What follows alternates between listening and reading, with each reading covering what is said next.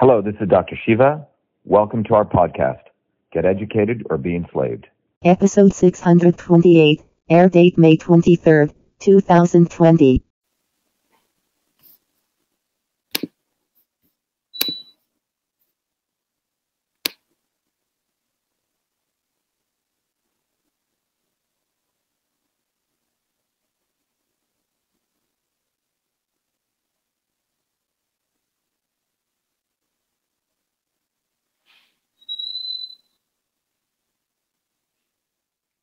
Okay, everyone, we're going to start shortly with April Chandler.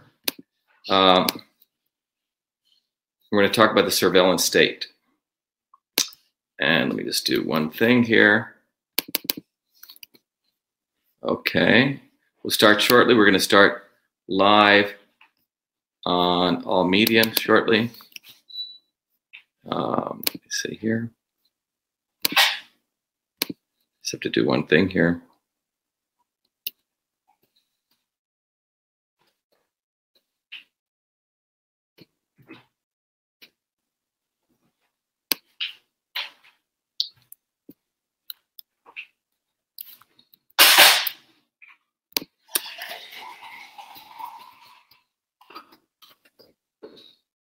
Okay. All right, I'm going to start. All right, hello everyone.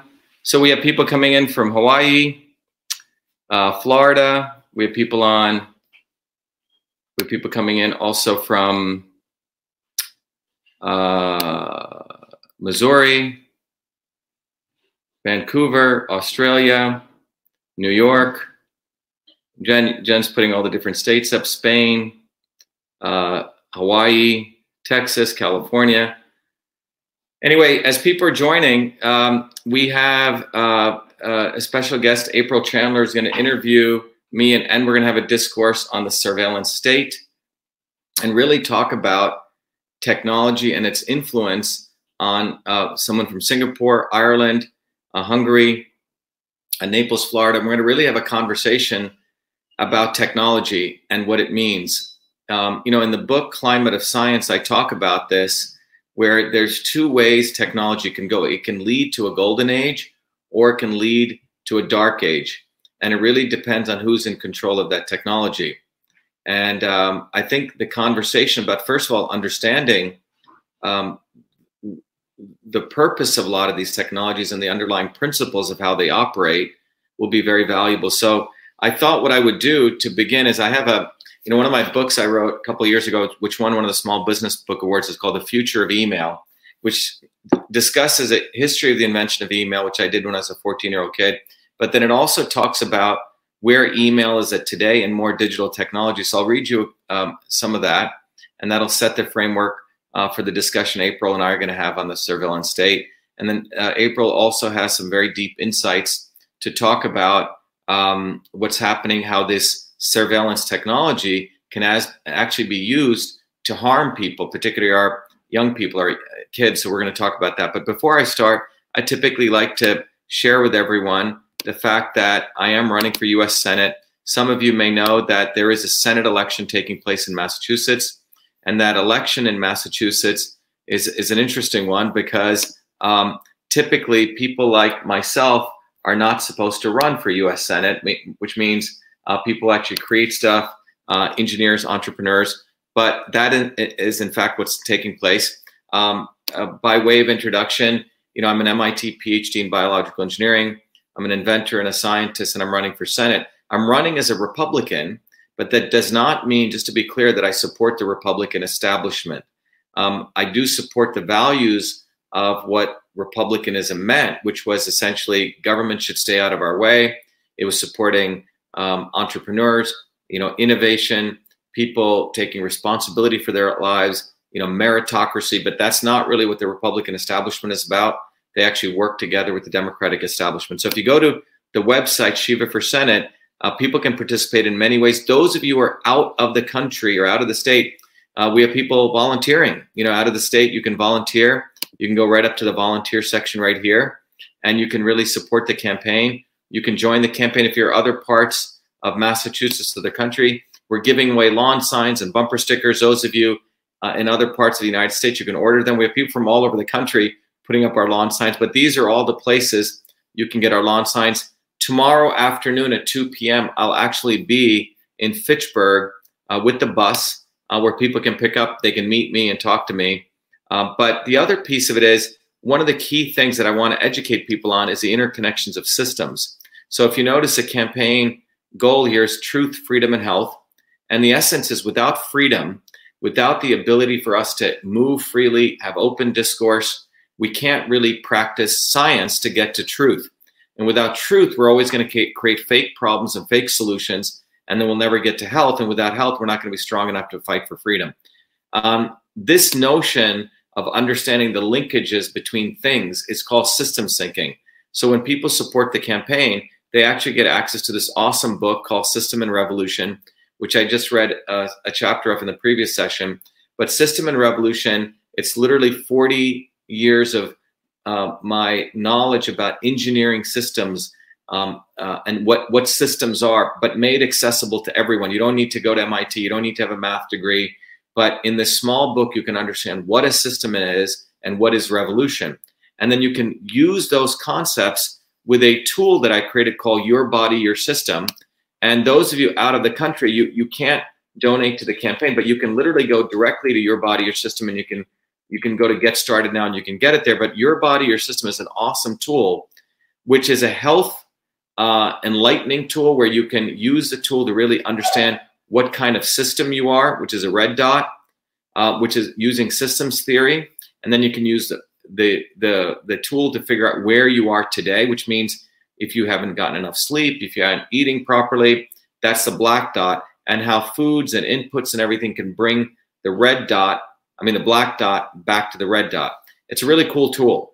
Uh, you can use it to support your health, but that's not what it's about. It's an educational tool to really learn about how systems work. So I encourage everyone to do that because, in my view, unless we understand how systems work, people are always going to be confused, always going to be taken advantage of by those in power.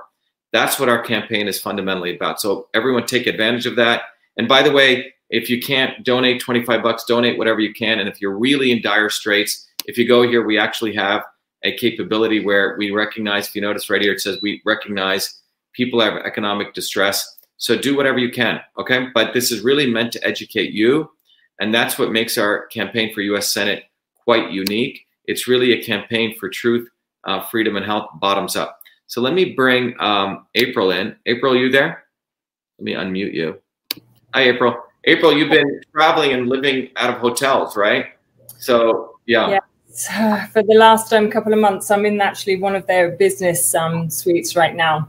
It's um, two okay. months, yeah, probably another two months, I think, before they open the border and we can actually come back in.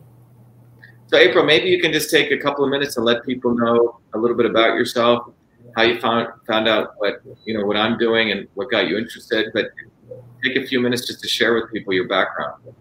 Sure. Um, obviously, my name is April Chandler. I'm a documentary filmmaker focusing on children growing up in the care system um, and human trafficking. I think it's um, a subject that is people just don't realize that it's very close to them. and they assume it happens somewhere different to where they live, but it actually is everywhere. So for me, focusing on documentaries that were specifically about this topic was has really taken over my my life for the last few years. Um, when I'm not doing that, I'm actually producing feature films, and I'm also an author of six books, including Wonder Life for Kids, which again um, I, I did because I wanted children to become more empowered for themselves, and you know learn about suicide, learn about trafficking, learn about abuse, not try and tiptoe around the subject, but actually teach them how to be, have preventative training. So rather than healing them after these things happen.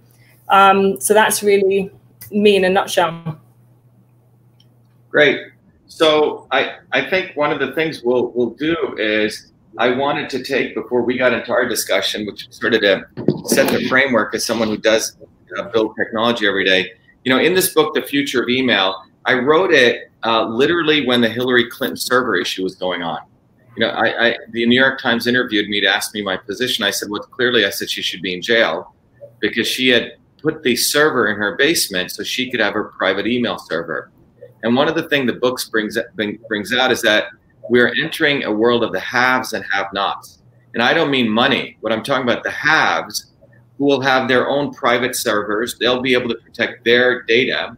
And the have-nots, all of us who will be using free email where we give away our freedom, free services like Facebook where we give away our freedom, and the real future is going to be about censorship and this was this was written about three four years ago. Interesting enough, one one of the cool small business awards. But what um, I thought I'd read here is one section in, in, the first part of it says "Wake up" is the introduction to the book. So I'll just read a couple paragraphs. It says the more it happens, the more it's it's the more the more it changes, the more it stays the same. I, I say this phrase first appeared in a, in a French literary journal in 1849. The phrase is worth thinking about in the context of our present day environment when we tend to focus on the enormous changes and innovations that have taken place in the past few decades, especially in the role of technology in our everyday lives. I would, I would be the last one to deny those awesome changes, and this book intends to look closely at exactly how they work and what they will mean. But let's first let's look first at a few things that have not changed, at least since human beings stopped hunting woolly mammoths with sticks and stones and societies started to organize themselves. The ancient Greeks and Romans, the Aztecs of pre Columbian Mexico, the Mongols of Central Asia, the European monarchs of the Middle Ages, wherever you look in human history, societies have, have been organized into elites and everybody else. The elites have always ruled and they're still ruling.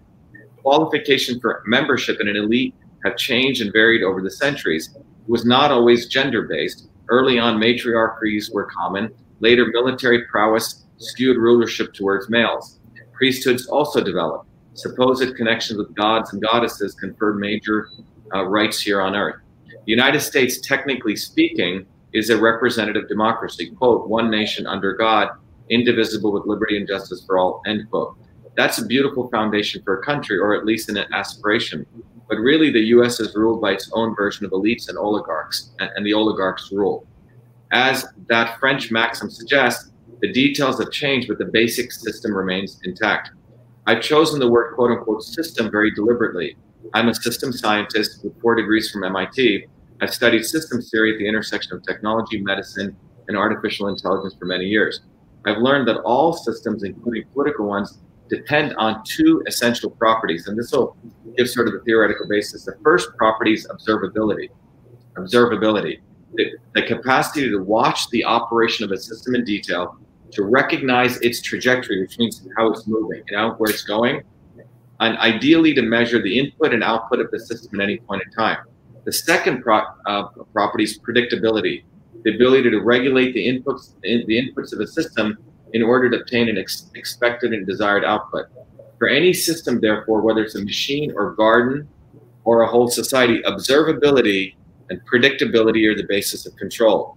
Whoever wishes to control a system must know or observe exactly what the current inputs and outputs of the system are, and must then have the ability to manipulate the system's inputs to generate predictable outputs.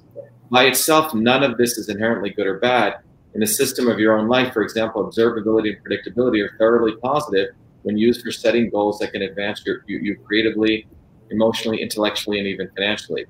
Technology can be hugely beneficial towards achieving those goals technology can be a powerful tool for enabling each of us to connect with, ex- connect with, and express our innate and unique gifts, gifts as individual human beings.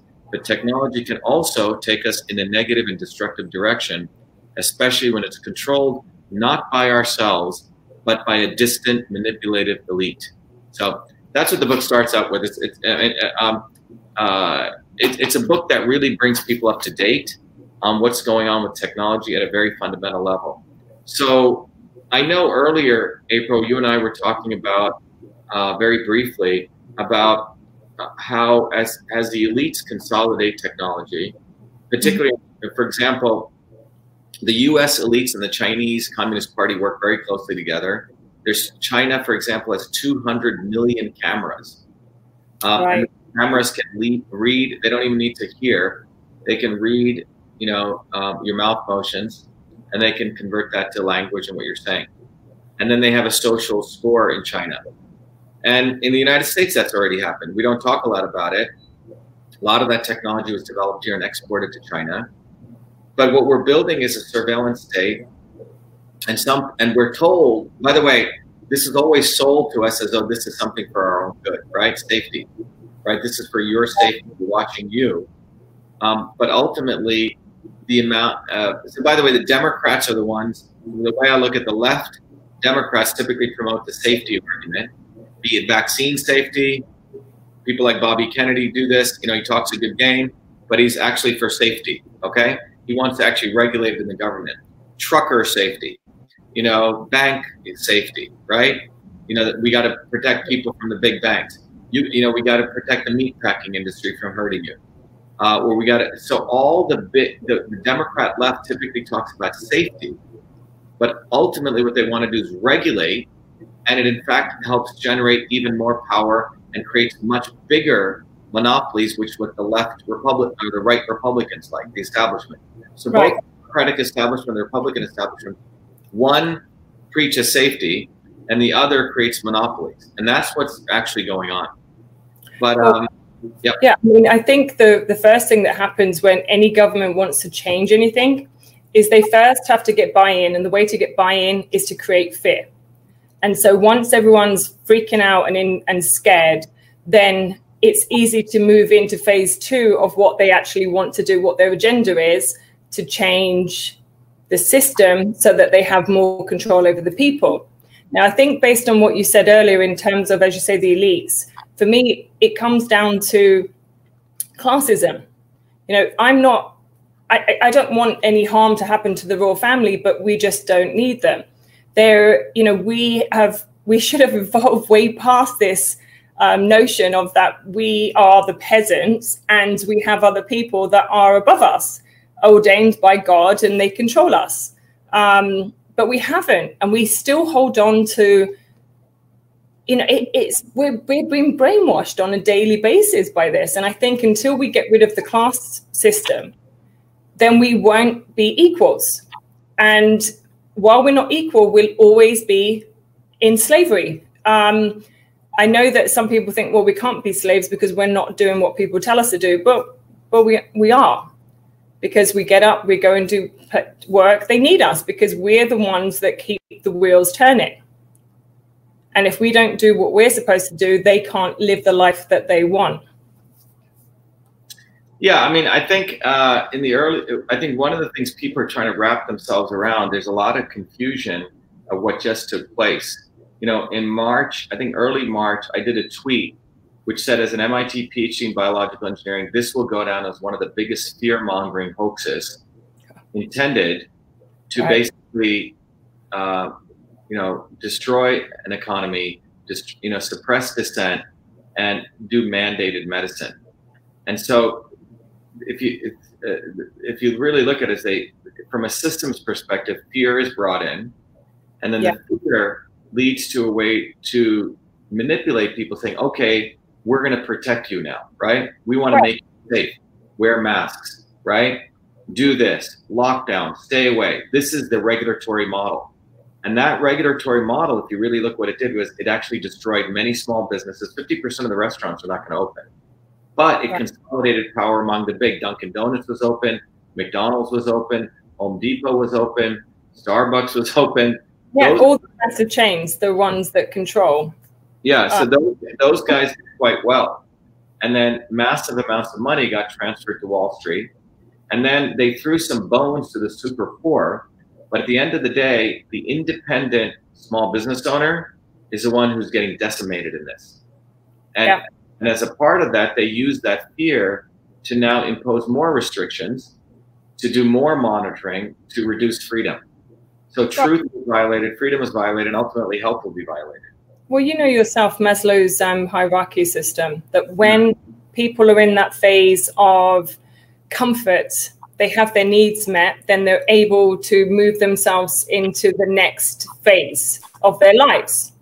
Um, and I think actually for some time, people have been getting into that phase. And once they're in that comf- comfortable phase, they have the house, they have food, they don't have to worry.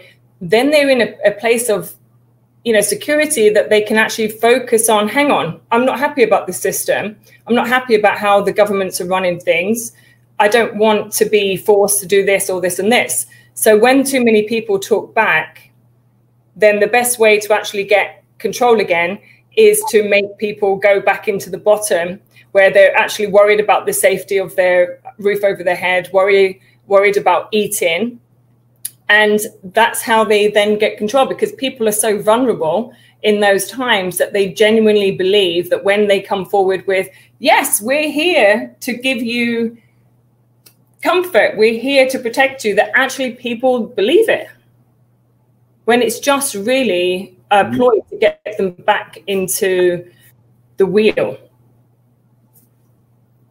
Yeah, I mean, I, I think the I think from a systems perspective, you know, one of the things that I put in um, when I wrote System and Revolution, I, I, was in Paris when I wrote it. You know, there was where the Paris Commune took place, and in the book, if, if, if you want to get a System and Revolution, what I said was, we have bread but no health. We have land but no um, no freedom. We have quote unquote peace but no truth. For truth, freedom, and health, we need to understand revolution, and to make revolution, you need a practical understanding of the principles of all systems. So when I wrote this book, it was really to educate people in a very small way what are system dynamics. And what's happened, so one of the things that I feel the only way out of this is people need to be educated on how the principles of how systems work, April. Without an understanding of systems, we're going to go through another generation of suffering. Then people head into more oppression, and then another generation of suffering and more oppression. There used to be a theory that the more you oppress people, that people will rise up and change the world. It actually is not true. Oppression leads to more oppression. People get more depressed. They feel like they can't do anything. So, yeah, I, I am. That's the EU, you know, the European Union. That's why I feel that it, you know, the UK decided to vote out of that system because they realised that that they were getting suppressed. Um, and they were fighting hard. Some, you know, a lot of Brits were fighting hard to get out of that system. But you can see for yourself that when you fight hard, you have like massive pushback from other people because they genuinely believe in that they're there to protect us. But if you look at actually just the United Kingdom as an example, it can't fend for itself. The, the being within the European Union, they've stopped all farmers, you know, from actually growing crops they have now built on the land, so they've become now reliant on imports. And because of that, they couldn't even feed, the British can't feed themselves. And so now they're reliant on the EU. It's a clever system if you think about it. And that's how they control the people. Yeah, and I think there's a way out of it, though. I think if the individual, I think this, that's why when we you know, I'm running for Senate, but it's not just a Senate campaign, it's really an educational campaign. If people can understand the intersection of freedom and truth and health and freedom and truth and health, um, each individual, and by the way, you don't need a lot of people. I, my numbers, you need about maximum 15% to get this in a population because the other 55% are what they don't know what to do. And there's about 25 to 30% of the people who control it on a good day, right? Right. So this isn't a hard problem to solve, but people need to be educated with actual tools. And those tools yeah. are systems thinking. If people need to be able to say, you know what, that's connected to that, to that, to that. And if people can find those interconnections based on a scientific way, then they can feel confident to stand up on their own two feet and articulate these things. Because the truth emerges when you connect the dots. So, for example, if you take something like the Paris Accords, right? the elites, and a lot of the elites who are the liberal elites in Hollywood and celebrities, they went and told people the Paris Accords was a great thing for them. The Paris Accords, if you actually read it, so if you go to the reality and you take a real systems perspective, first of all, you find out that it it incentivizes China to increase pollution. So two years ago, China was had about 11 billion metric tons of carbon they put out according to the Paris Accords, they can double their pollution to 22 billion metric tons. No one even reads this. So, well, yeah. So, so it increases pollution, but the the propaganda is that the fear is that the world is going to blow up and we need to reduce carbon, you know, CO2. Meanwhile, China has is is incentivized to double its pollution up until 2030, and after that, they will have to buy carbon credits, and the value of those carbon credits on the stock market will skyrocket, and a few people will become trillionaires. So when you right. take a perspective, the truth emerges out of that. So my view, April, is we need to teach people how to think. And if they don't know how to think, I mean, if you saw the COVID crisis, go look at Tucker Carlson. He's like, "Oh yeah, this is a big pandemic, and it, you know people need to take this seriously." And then he started literally recognizing what he was saying was nonsense, and now he's going in a different route. So that the mainstream media people just watch which way the views are going right now. If, if someone like me starts getting a lot of views, they literally plagiarize stuff and they use it because right. there's nothing about telling the truth anymore. It's more about where they're going to make money out of it. Right. It's about, yeah, as you say, views and popularity. One thing I would say about celebrities getting involved in campaigns, I genuinely think a lot of the celebrities that do get involved really care and they want to do something. And I, I work with a lot. So I know that on the surface, they're genuinely trying to help people. But I think the problem is, is that they're not what I would say, you know, if you look at insights modeling, for example, you have your reds, your yellows, your blues, your greens. They're more in, they're not blues, which are tend to be your accountants, those that are looking at the details that actually go through the whole agreement and look at the information. They're just getting told the brief summary of what it means and how it can help people. And then they jump on that because they think it actually means something. So, what, what, do, you mean the blues? I didn't catch that well, you know, insights models, you have like four colors. You have your blues, your greens, your yellows, and your reds. And every person is basically those colors, but it's which hmm. Which ones dominate more than others. So you have people, for example, that are reds, they're your sort of directors, CEOs, that very much they don't want to read anything, they just want to sign it. You have your blues, which are like your accountants, your lawyers that are very much about the detail, really spending time going through every single agreement. And then you have the Greens who are more caring. They're like your front oh, line. You're talking about the characterization of these people by these. Yeah. Okay. Yeah. So that's really what it comes down to. So I think what happens is that these organizations they jump on the fact that the celebrities are creatives. They're going to be your yellows in personality. They're not interested in spending weeks and weeks going through, you know, document this thick to read it. They get a summary and then the problem is, is that because they buy into the summary, they then start to regurgitate that to their audiences. And the problem with that is that people actually then believe it. And because they're celebrities, people will start to follow what they do. And that's why we don't change. I think also in terms of humanity, as you mentioned earlier about the cycle, the cycle carries on. While we have a class system, while we have the government set up the way they are, we can't be different to to what we are now. We're going to become more suppressed because all we do is serve the 1% of the population that actually do make money. I mean, which, which companies are making money during the pandemic? There's only a handful. Amazon.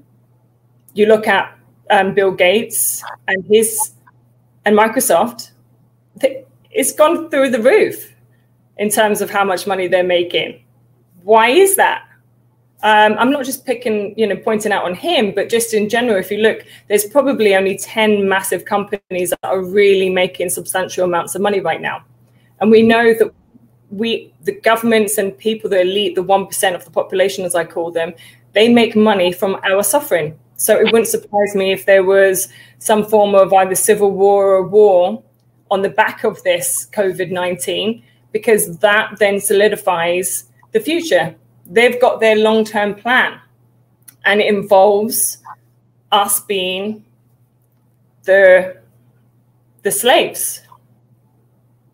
Yeah, I think uh, 2020 will be a major inflection point. In my view, there's about uh, maybe 90 days to 120 days in this cycle. Because come September and October, which I've shared before, there's going to be another resurgence of this here because the next cycle of the quote unquote flu will be here and you're going to see the next cycle. The only way out of this, in my view, is that the people who actually produce stuff anymore, small business people, entrepreneurs, um, must organize together and basically rally around some fundamental principles. And I think those are truth, freedom, and health. And then actually issue some very specific demands, which means no shutdown can ever. I, I just tweeted this out. These are, we, we did a thing a couple of days ago. One issue is one demand is no business can be shut down by any government unless that sector agrees to it, right? Let's because if it's bottoms up. Another is you cannot um, in any way um, uh, it should be illegal to force people to wear masks. I mean, I did a whole from a science basis. Yeah. Masks actually serve no purpose. Uh, you you you you cough at them and they come up. And the fundamental issue here is, if you take a room full of a thousand people, let's say one person there is immunocompromised, just one person, okay? What we're saying is the other 999 people need to wear masks, get vaccinated, do be locked down to protect that one person's health the, the model should be that one person, we should figure out how to boost his immune system. Absolutely. But yeah. that that's so this whole model is flipped instead of saying in in helping people to get healthy, right? right. So you right. know, it, so that that's why no one's talking about boosting immunity other than yourself and a, and a couple of other people well, that are reading. Bill, Bill Maher's producers called us up and he literally lifted what I was doing and they started talking about it because he must have seen it was getting good views. But you know, this is a very simple thing. There's been eighty thousand papers written on vitamin D.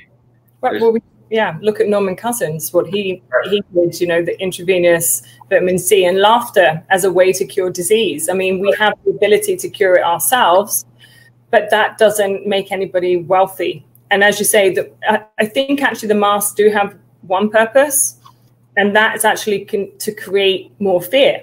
So that actually is working for the one mm-hmm. that want, want to want that to happen. Yeah. So the only way out of this is people need to go local and get back into building local relationships and communities among themselves. There's no other way out of this but that. The model of the entire model has always been to give our control away to others and and uh, it's been injected into. So when you talk about the celebrity culture, I think it's a little more insidious than that. You know, most of the celebrities, there's two people that end up in Hollywood: either really good actors, which is a very small subset, people who are actually trained actors. Ninety percent of them want to be celebrities, and for every one person who becomes a celebrity, there's about a thousand others who could have done it, but they didn't sleep with the right person or weren't at the right place. those people who become celebrities are actually very insecure people.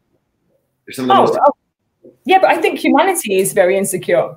That- no, but I, but I think when you are wanting to get that much popularity, and it's it's a very different thing, and you knew that you got that job not because of any skill, because you weren't frankly that skilled. Many of these people, you were just at the right because many of them don't do the chops and really go and do theater or really get training. So it's something else. So what ends up happening in that world is these people get golden handcuffs and they are basically front ends for an engine that basically they willingly get utilized by. So if you look at the model of China right now owns all the AMC theaters. Most of Hollywood is owned by China. Yeah, all- funding comes from China. You know, for films, you know yeah, so I think these people are more insidious than that. I don't think they're good people. I think they're willing agents and they make a decision in their lives for money and to keep their fame because many of them have one hit and then they lose their popularity. So they have to do something to maintain relevance. So, in many ways, I think it's a little more insidious than that because if they had real skills, like they were true actors, right? Actually put the time in, some of them took some course somewhere, most of them, and sort of got founded so that entire culture where we is is intended in many many ways to manipulate large masses of people, and um, that's what I was sharing with the previous caller. In China, for example, you know who they have on their billboards? They have engineers, scientists, people who have skilled. Have, uh, an American, very famous engineer scientist went to China, very famous guy. No one knows about him here, but he said 5,000 people were sitting there waiting to get his autograph. Okay. So in this country, we don't value any of that. No, no, so, we yeah, so, yeah. the fame, but that's led by the people as well. I think that um, they they just don't want to be what like in a normal world. Like life is boring, life isn't that great, life is hard. So let's try and boost their life and become something different. Hence, I mean, look at how much soccer players get paid. It's ridiculous amounts of money a week, hundred and fifty thousand pounds, you know, two hundred thousand dollars a week to play football for a club. I mean, it's astonishing, and it's not justified. Um, so. I I mean I I have to say I do tend to look at things more from the positive aspect. You know, I I did a, a show touring the world for two years to show the the you know the best in humanity against the backdrop of of natural wonders because I do genuinely believe that it doesn't matter what country you go to. I've been to Bosnia, all of these different countries. People just want to live a good life. Mm-hmm. They they do, but That's- we create this negative aspiration um, and I think if you actually spoke to any of the actors and said, okay, what did you really want to do? Like when you was younger, some would probably say veterinarian, you know, but it just didn't pay for them to do that. Yeah. Well, yeah. Well, I think that's where principles come in. And I think everyday people have, you know, people actually, common sense people actually have skills they will live by their principles. And among the cele- celebrity crowd, there's like I know this reasonably well. There are people who have actual skills. They'll walk away from jobs because they actually have skills. Daniel Day Lewis does probably one movie every five years. Okay, because he's actually a skilled actor. Right. Most people are not skilled. They didn't put the time in. So that's why they sell out because they actually have no skills. And so they're very, very related to politicians. 60% of Congress is lawyer lobbyists. They have, they have no skills. If you if you actually have real skills, you can always go back to the farm. You can always go back to your job. So you will take a principled stand. But when you basically have no skills, you basically prostitute yourself. Be it a politician, be it an academic. In academia, this has occurred. In academics today are not the most skilled scientists. They know how to play the game. So you've seen a complete uh, loss in all institutions um, of essentially the lack of skill and what gets promoted is the people who play politics. And so, yeah, so I think the only way out of it is skilled people, people who actually, um, skilled workers, people actually work. It gets back to something very fundamental. Well, about pride for yourself. I mean, personally, you know, I choose to do the projects I do because I'm actually really passionate about that project. I don't actually care about money. One of the things that, you know, I, I look at money in the same way if I was having a conversation with a chimpanzee and they had bananas and I had cash, why would they want that cash? Because they can't wear it, they can't eat it. It actually serves zero purpose for them. Whereas the bananas are going to be very useful. And so for me, every time I do something, um, it, I don't I don't look at how much money I'm going to get. I couldn't care less. I, I go for the projects and I do the things that I actually enjoy. Um, but it's hard for people to feel like that because they don't feel comfortable in their own skin. And that's one thing I really feel that we have become a healing cure society. And really, what we need to be is a preventative. Like you said, educate people ahead of time. If we mm-hmm. can educate people when they're younger to be actually happy with who they genuinely are, we wouldn't have these problems. We wouldn't have people shaking in their boots in fear right now, having anxiety, panic attacks, worrying about a virus. When, if you look at some countries, Sweden, they've just saying we cannot get rid of coronavirus, this coronavirus. So we're just going to learn to live with it. We're going to manage it. Okay. We have to just get on with life, people. And that whether it's this virus or another one that's going to hit us, we, you know, we have to be if we are taking care of ourselves, then we're never going to be in that place where we feel vulnerable enough to be taken advantage of.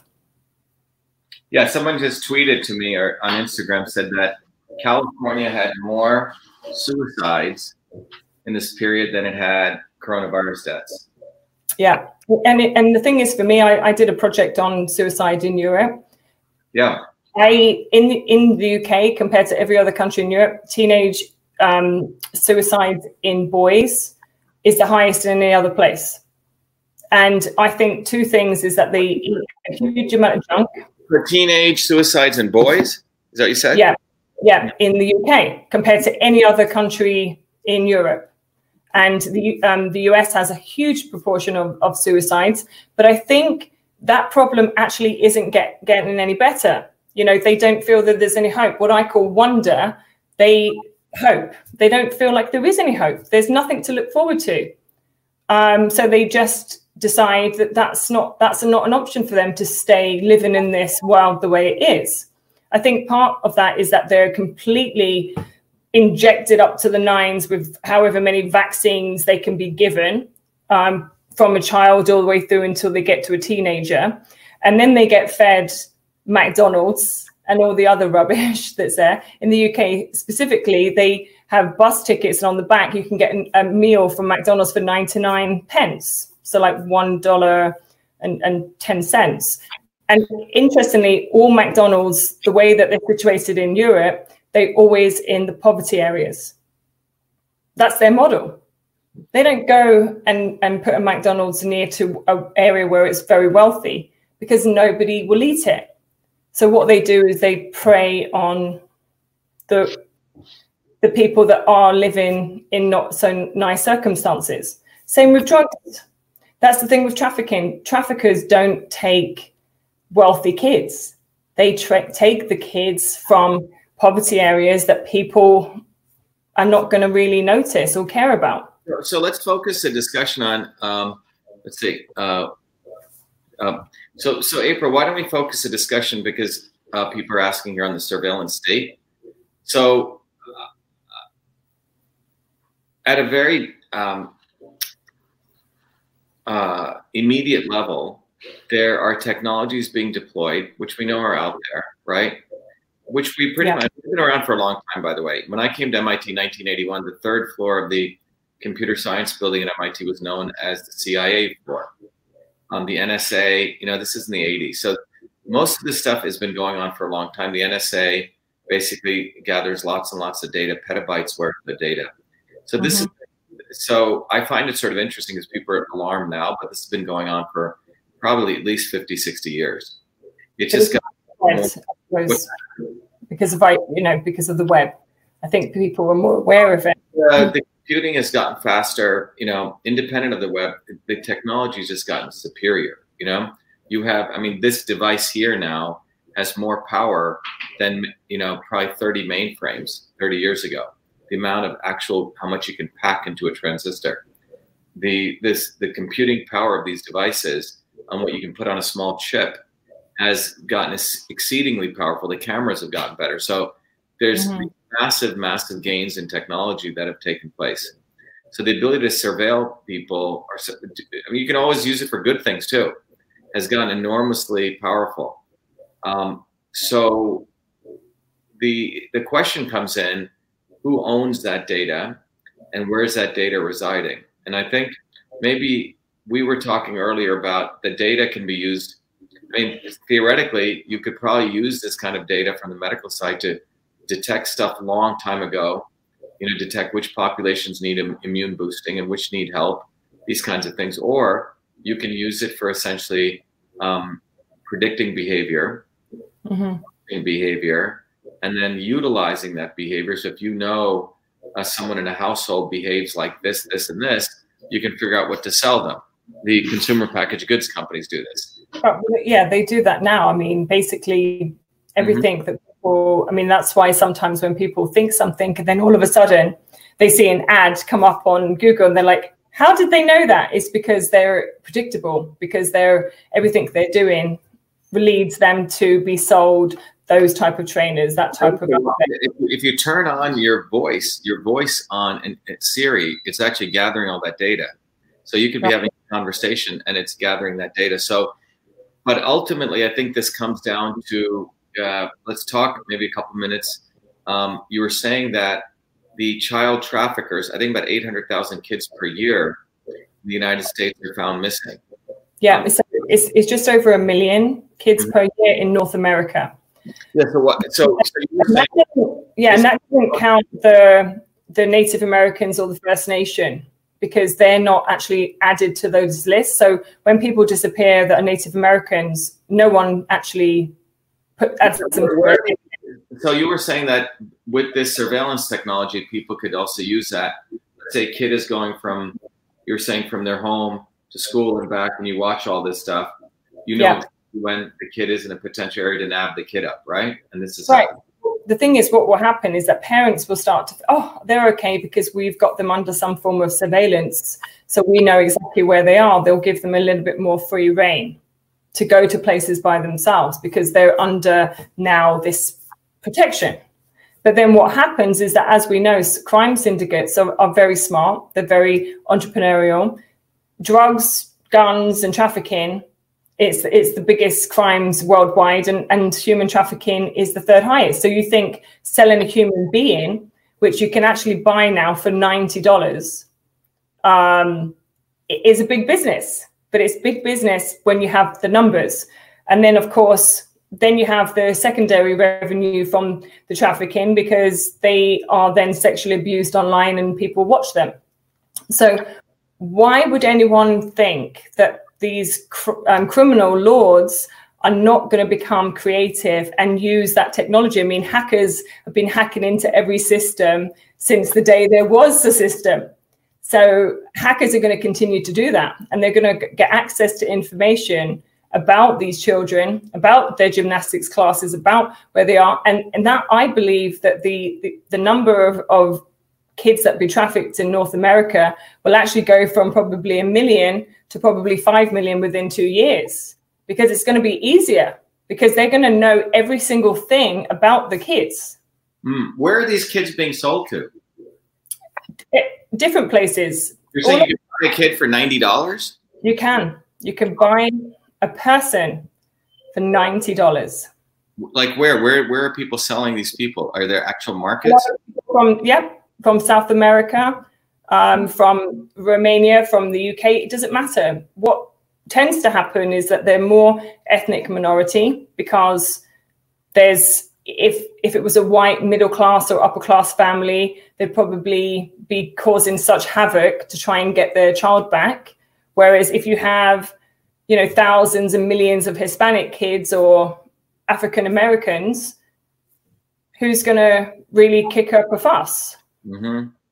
But this is actually rea- reality. Pakistan, they have India have the same situation. In some cases, what happens is that there's orphanages. People feel that oh, these poor little children, they happen to be in an orphanage, and then they'll actually donate to the orphanage. But the orphan orphanage is actually one of the, the you know, the sort of the front of the crime. So, an example, um, a man will go into a village when a woman's pregnant in Africa and they'll talk to the women and they'll say, you know, you're living in poverty, you can't really afford to eat. But what we can do is we can give your child an education, we can give them a bright future. Okay, let's just make take care of your all your medical needs right now. You don't have to worry about it, but just sign here because we want to give you medical to make sure that your baby is born healthy. So the women obviously can't read and write that well. They sign the document, and then when the baby's born, they the w- woman gets a bill for the the medical care. She can't pay it, and the contract that she signed means that they can take her child. And people say, well, why would anyone do that? Well, what happens is they take the child to an orphanage, then they promote it all over the world, and everyone goes, oh, that poor little baby. I'm going to donate right now. I'm going to donate to that orphanage. But that money never goes to the child, it goes to the crime syndicate who just keep doing the same things over. And then these kids are abused and trafficked as long as they're they're useful and they work and do the things that other people don't want to do. It's actually, you know, it's it's something that we've been doing for centuries. We just don't seem to change. And now we're using technology to help. So that kid that's taken from that from that orphanage, they grow up and then they're sold to what? well, they, they they now are the property of the people in the, the orphanage and then when they get to an age where they're no longer cute and they can they can't serve their purpose of actually raising any money for the orphanage they're then sold to someone else that can be used either for sex or for as a servant um, online for abuse, you know, sexual abuse, where you have thousands of people watching from around the world paying to watch, you know, while someone abuses a little boy or a little girl. I mean, it's a big business. It's the third largest business in the world, the crime. Hmm. Well, what's interesting is we did a, um, we had a, a, bunch of women um, on in the United States, mothers, and uh, we were talking about um, family separation, the Child Protective Services. So it turns out that's become a 1.2 trillion dollar industry in the United States. This is in the United States. 50 percent more bigger than the defense industry. The defense budget in the United States is 750 billion dollars. So the United States central government distributes to all the states about 1.2 trillion dollars to quote unquote protect children. And by the way, that was brought to you by Hillary Clinton. Which, when you actually look at the money spent, the outcome is actually it's not positive. So I, I've I've gone through this conversation a few times about how like the UK system is that um, the children that end up in the institutional care system in the UK, it costs billions. Obviously, it's a smaller place to the US, but it costs billions of pounds each year.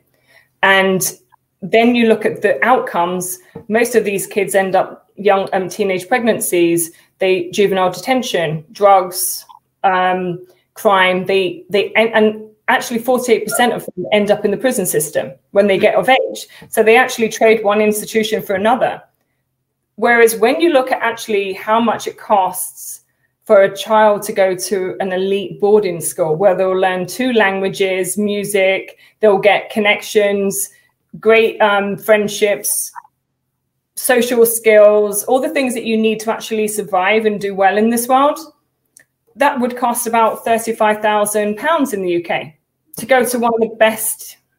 But yet, for each child that goes through the care system, it's around 100, you know, and 50,000 a year. It doesn't right. work. And that is actually the cost for them as a child. Forget all the other things associated. Right. right, but it makes sense, right? So the elites send their kids for a lower cost, a better education. The rest of the people pay a much higher price because other people are making money. Turns out in the US, um, if you can call, let's say you hear someone fighting next door, someone can call the child protective services. They come and take away the kid up to a year, let's say the foster care is getting paid almost um, allocated about five thousand to ten thousand dollars per child. Let's say seven so that's seventy thousand dollars per year. But only 10, 10 to twenty percent of that goes to the foster families. Everyone right. in between is making money off that. The lawyers, judges. Absolutely, it's massive business. It's and to me, it's another form of you know of human slavery, human trafficking. It's just that it's somewhat legalized and we don't know it's happening. Um, if you have autism in, in hospitals in the US, or if like you're in um, not in hospitals in institutional care, if you have no family, most of these autistic kids, when they become teenagers, are actually strapped to beds in hospitals because people don't know what to do with them. They're not given quality of life. They're strapped to a bed mm-hmm. because they have autism. Let's talk about. We have a couple. Let's about um, 10 minutes. Let's talk about what's the solution because I think in every one of these areas, I think people get it. And I think unless there's a solution, people are going to get very depressed. I see a lot of people writing stuff about how bad it is. I, feel, I see a minuscule set of people writing how you solve this. Right. Well, I personally petitioned um, the Parliament in the UK to end institutional care because I think that becomes that's the issue there are so many families around the world that actually want to adopt kids but they make it so hard because they want to make sure that it's the right family but then that wouldn't actually help their big 1.2 trillion business if they allowed these kids to go into these lovely families and be adopted. That i feel is the solution is that we end institutional care worldwide. We don't have a system where these kids go into any form of fostering, children's homes, um, juvenile detention, that we actually coach them the way we would uh, our own children that actually stay with us to live a good life. by ending institutional care, that actually gives us the opportunity for children to go straight into families. If we didn't have the governments as tight as they are, what would stop you meeting some nice kids and thinking, you know what, I'm going to give one of them a home. I'm going to give, I'm going to take them under my wing and give them a good life. But you can't because there's so many tight regulations. And yet, most of the abuse that goes on in foster parents and children's homes is astounding. And they don't regulate, you know, they think that they, they're regulating them, but actually they're just continuing the system. I, I feel that children deserve to be in loving family homes. And if you wouldn't put your own child into an institution, then we shouldn't allow other kids to be in an institution. Yeah. Well, I think the issue um, is that I don't think those in power are going to do anything about this. I think you have to build a bottoms up movement, April. I think going and appealing to them has never worked in any world. Nothing ever systemically changes. The only way out of this is to build bottoms up movements.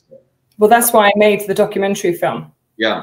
I went and, and into the US and I filmed in three um, states, three cities Los Angeles, New York, and Denver. The reason why I picked those three to show what institutional care is like and how these kids have been brought up is, and actually, there's a lot of positive stuff. You'll see, like, how the kids are. They're, some are troubled, some are really, they want a good life. They're keen to learn. They, they want to get a good education. They don't want to move around every three months. That starts to inhibit your ability to have a good education. And as you said, having that education is fundamental to change in our society. And the more we can educate people, the better. So with going into, I didn't want to just do East Coast in New York, and then people say, well, it only happens on the East Coast. That's why I did West Coast and Denver. I mean, you can't get much more suburban than Denver, you know, and and it still happens there. It's everywhere. Um, I also feel that there's one thing that people don't realize is that with the homeless that are in LA, 30% of those are actually children living on the streets. Um, I mean, when did our society become like this so that that was acceptable? That children are left to live on the streets. I mean, America's supposed to be regarded as the richest country on, you know, on the planet, but yet people are, you know, children are sleeping on the streets.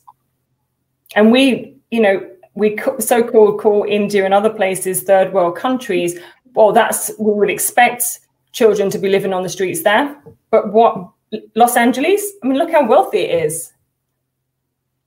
Mm-hmm.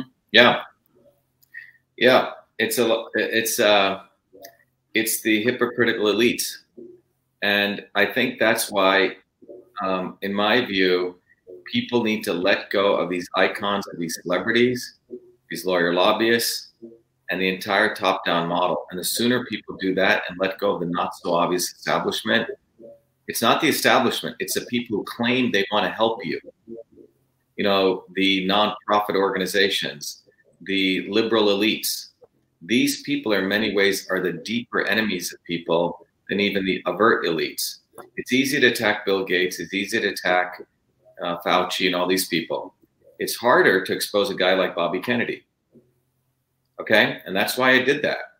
It's harder to expose the liberal elites like Elizabeth Warren or Bernie Sanders because these people talk a good game and they basically are they're basically the poverty pimps. Mm-hmm. What they do is they build their little brands around their celebrity, around other things, and they are actually the people who enslave people. And I think that that aspect of it is is what common sense people get. And, and the sooner that happens, the sooner we're going to see alleviation of human suffering because what you just mentioned with the orphanage and showing bloated babies in Africa, blah, blah, blah, blah, blah. And if you look at the character of those people, they're all typically the liberal elites because they want to wash their own guilt. Yeah, it's socialism at its best.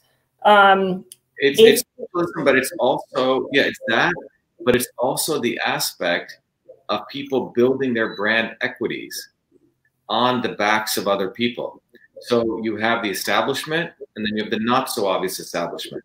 A guy like Bernie Sanders talks a lot of nonsense, but at the end of the day, he will give all of his votes to Hillary Clinton. you have people attacking Gates, but they won't attack Hillary Clinton. You see what I'm saying? Yeah. And that's what's happening historically. People, um, you know, you go again and again and again, and you will see that the real enemies of people are these Judases. And I think what needs to happen is, in, in one of the things that we're educating people on is you're not because that not so obvious establishment is actively used to make sure no social change ever occurs. Like you have to go beg to somebody. Let's Right. go to the governor. Let's go beg to them.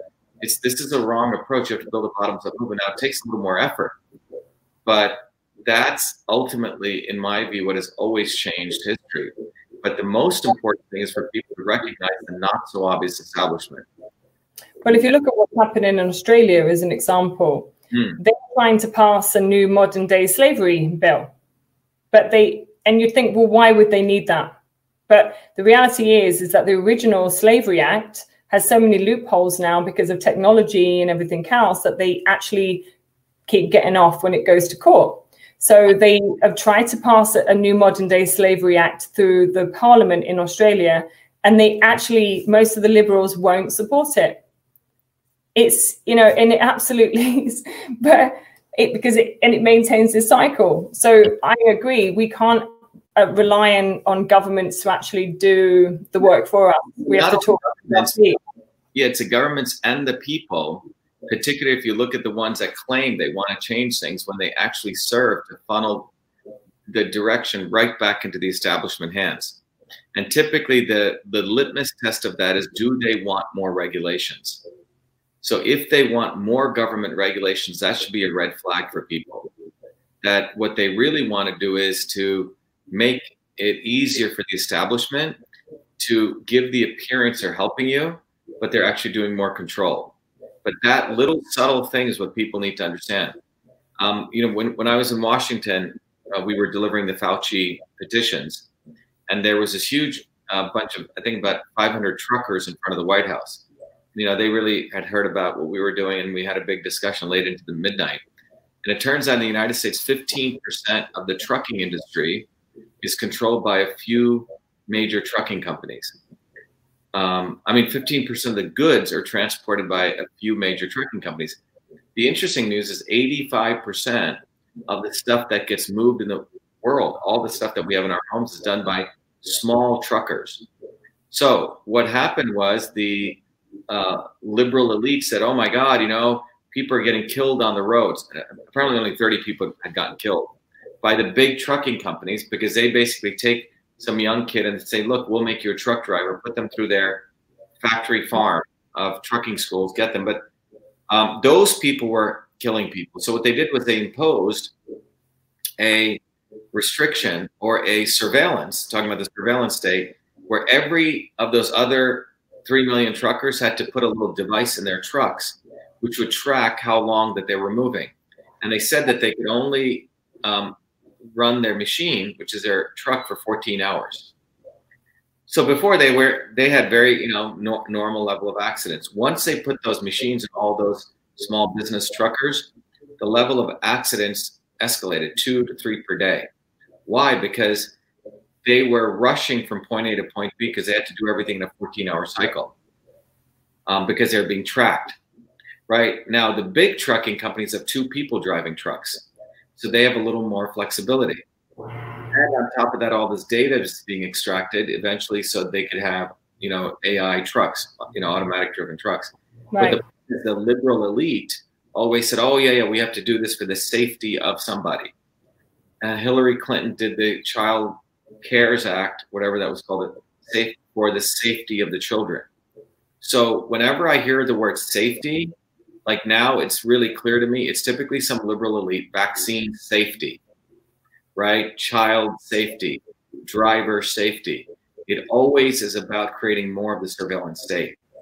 And I think Right. it- kids yeah i mean if they really genuinely cared about the kids why have you know going back decades have a million kids disappeared in north america every year so they don't care that much about kids i mean if you look at road traffic accidents it's a small amount compared to actually how many disappear i mean these are not statistics made up i mean these are you know it's public records it's it's police stations, you know, where kids have disappeared. So they can't to introduce all these care acts.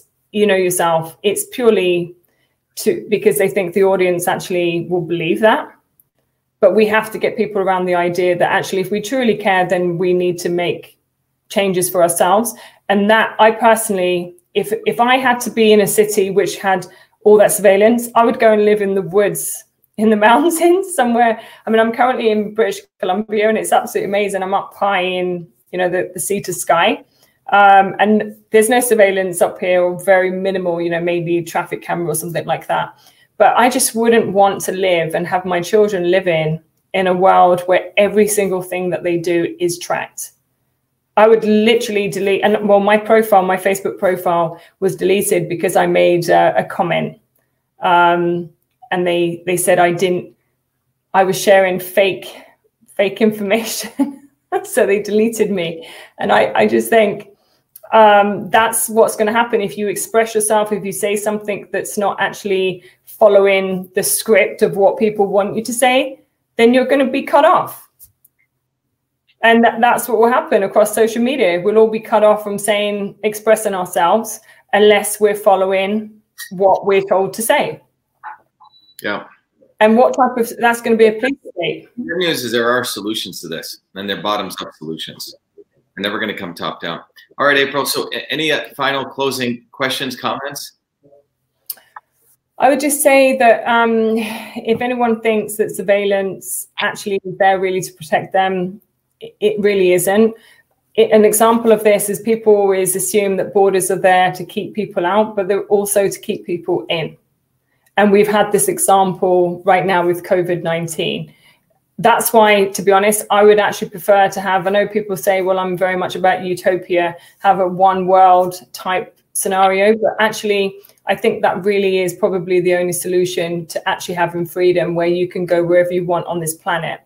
You wouldn't, um, because borders, more surveillance is just going to create more poverty, more classism, and and long term suffering. Yeah. Well, uh, I, th- I think there are technology solutions. You know, one of those solutions is bottoms up. There are ways that we can ultimately what needs to happen is all needs to be peer to peer, and it needs to be the network needs to be owned by people.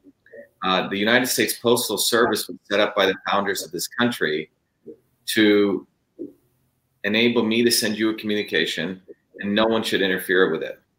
Now, when the digital medium came, they never kept up with it. But the founders of the US Constitution created the Postal Service to support that infrastructure.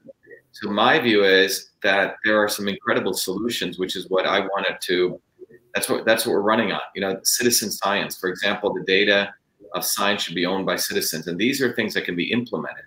These are not sort of fairy tale solutions anymore. The Digital Rights Act that we propose will allow, um, which basically will um, force the Postal Service to deliver, let's say, the equivalent of Facebook, uh, YouTube, in an environment that's on a network that's owned by the people for the people. And this already exists with the Postal Service. So if anyone interferes with that communication, is 20 years sentence in prison. And then finally, with healthcare, healthcare in the Health Rights Act we propose, the 1962 Kennedy Vaccination Act should completely be taken away. What they tried it, what they tried because it leads to mandated medicine. So, in my view, there's three things that can actually be done that devolves power back to people: Digital Rights Act, Citizen Science Act, and the Health Rights Act. And these are things that literally support truth from the science side because right now maybe about five university presidents can can, uh, can own science how it goes and and so when you fund when our taxpayer dollars fund an academic institution in this act all of that data should go up to the cloud and any one of us can analyze it right uh, the digital rights act basically says use the postal service infrastructure to provide a network which is already right now it's there if anyone interferes with the postal mail, it's 20 years in prison. But when you send email through or messages through Facebook or Google, they own your email. So people have willingly, people have willingly. That's why I think people are whining a little bit here. When people right now sign up to Facebook and YouTube and Gmail, the privacy statement clearly says they own your email. What we need to do is to realize we're taking that stuff for free and then we're whining that they're censoring us. You see what I'm saying? So, so there's a uh, there's a reality that's taking here, which no, basically read the small print. That's a perfect example. Is that unless you're an accountant, unless you're one of those blues in the insights model, you're not going to read. They they have such a long um, terms and conditions that who's going to actually read it? That's well, what I mean, Even if you don't read it, there's a notion that something comes for free. Even if you didn't read their 100 page thing, the bottom right. line is that nothing in life is free. Um, and so when we create an environment uh, thinking, and we don't go bottoms up, we, we've been trained, I think, to think top down, that we have to go beg to people for crumbs. And all right. of these activist leaders, who I call the poverty pimps on the left and the right, everything that they've done is to mislead people to go beg, to do stuff with legislatures. They're, these guys are, we noticed in the vaccine movement. Until we got involved for 15 years, people have been begging to legislators. We said, go on the ground, build a militant movement bottoms up. And that's why we won in New Jersey. So when I renewed my visa um, for coming into the US, Because of the time of the year, they wanted me to get a flu vaccine and also an MMR. Now that was going back, say, eight years ago, and I'm like, the MMR. I'm in my late thirties, for goodness' sake. Why would I need to get the MMR? But they, when I I sort of pushed back, like I didn't want to do it, they said, well, that's okay. You can pay eight hundred dollars. And um, we'll submit it for review. And I said, Well, how long would that take? And they said, Oh, about nine months. So I would have to wait nine months before I would even get back into the US. And that's where, so I was like, oh, fine, I'll have to get the MMR, I'll have to get the flu jab. And so they push you into these corners in order to force you to do it, um, which I really, I just think it's a violation to do that. But that's what they do for anyone that wants to come into the US. Yeah. And, Alan Dershowitz just did a, a video saying that he justified that the United States government can vaccinate you. They can do anything they want to by the law. So that's why I'm convinced that we have to build a bottoms up movement. And there's no short circuiting around that. It has to be a bottoms up movement and it has to be built by people who actually have the most to lose. And the people who have the most to lose are the independent minded, minded people who are self actualized, or the entrepreneurs, or the innovators, who are the small business people who take um, take risks. And if they don't do that, in my view, there's about a 90 to 120 day window. This is not a long time frame. No. That the level of fascism is going to escalate much, much. Yeah, yeah. So. and if you're an entrepreneur um, and a free, you know, free thinker, they're not going to want you around. Um, yep. And that is actually that's dangerous. Then. Yep.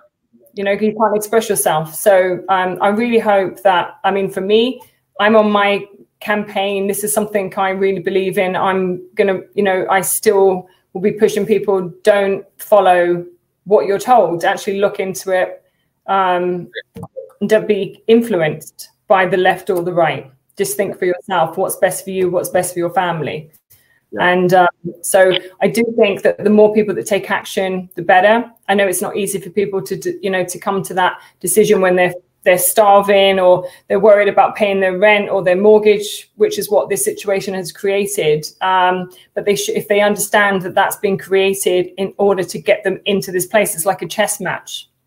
You know, this is where they take control, and we have to, you know, w- talk with our feet. And if we don't do that, things will end up getting much worse than what they are right now. All right. Thanks, April. It's good Thank to. You speak with you. Let's stay in touch. Let me see if there's anything on Instagram here. All right, great.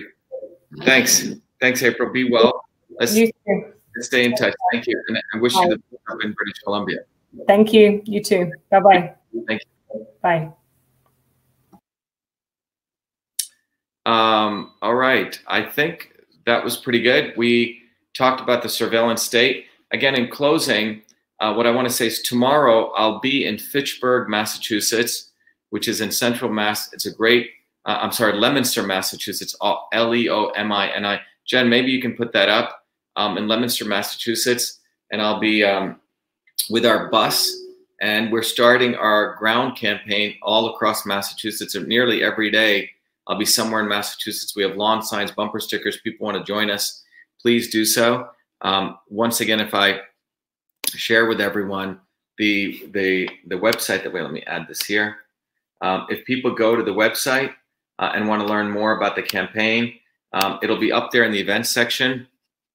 But people can volunteer for the campaign, um, which is right here. If you want to support the campaign, if you're in Massachusetts, you can just click your pledge to vote for us. And part of the pledge that we're doing right now in Massachusetts is we want people to pledge, and from a truth, freedom, and health standpoint, to really, uh, if you want to support the campaign, that's one thing. You know, if you want to donate to the campaign, you get the book and you get access to the tool, your body, your system.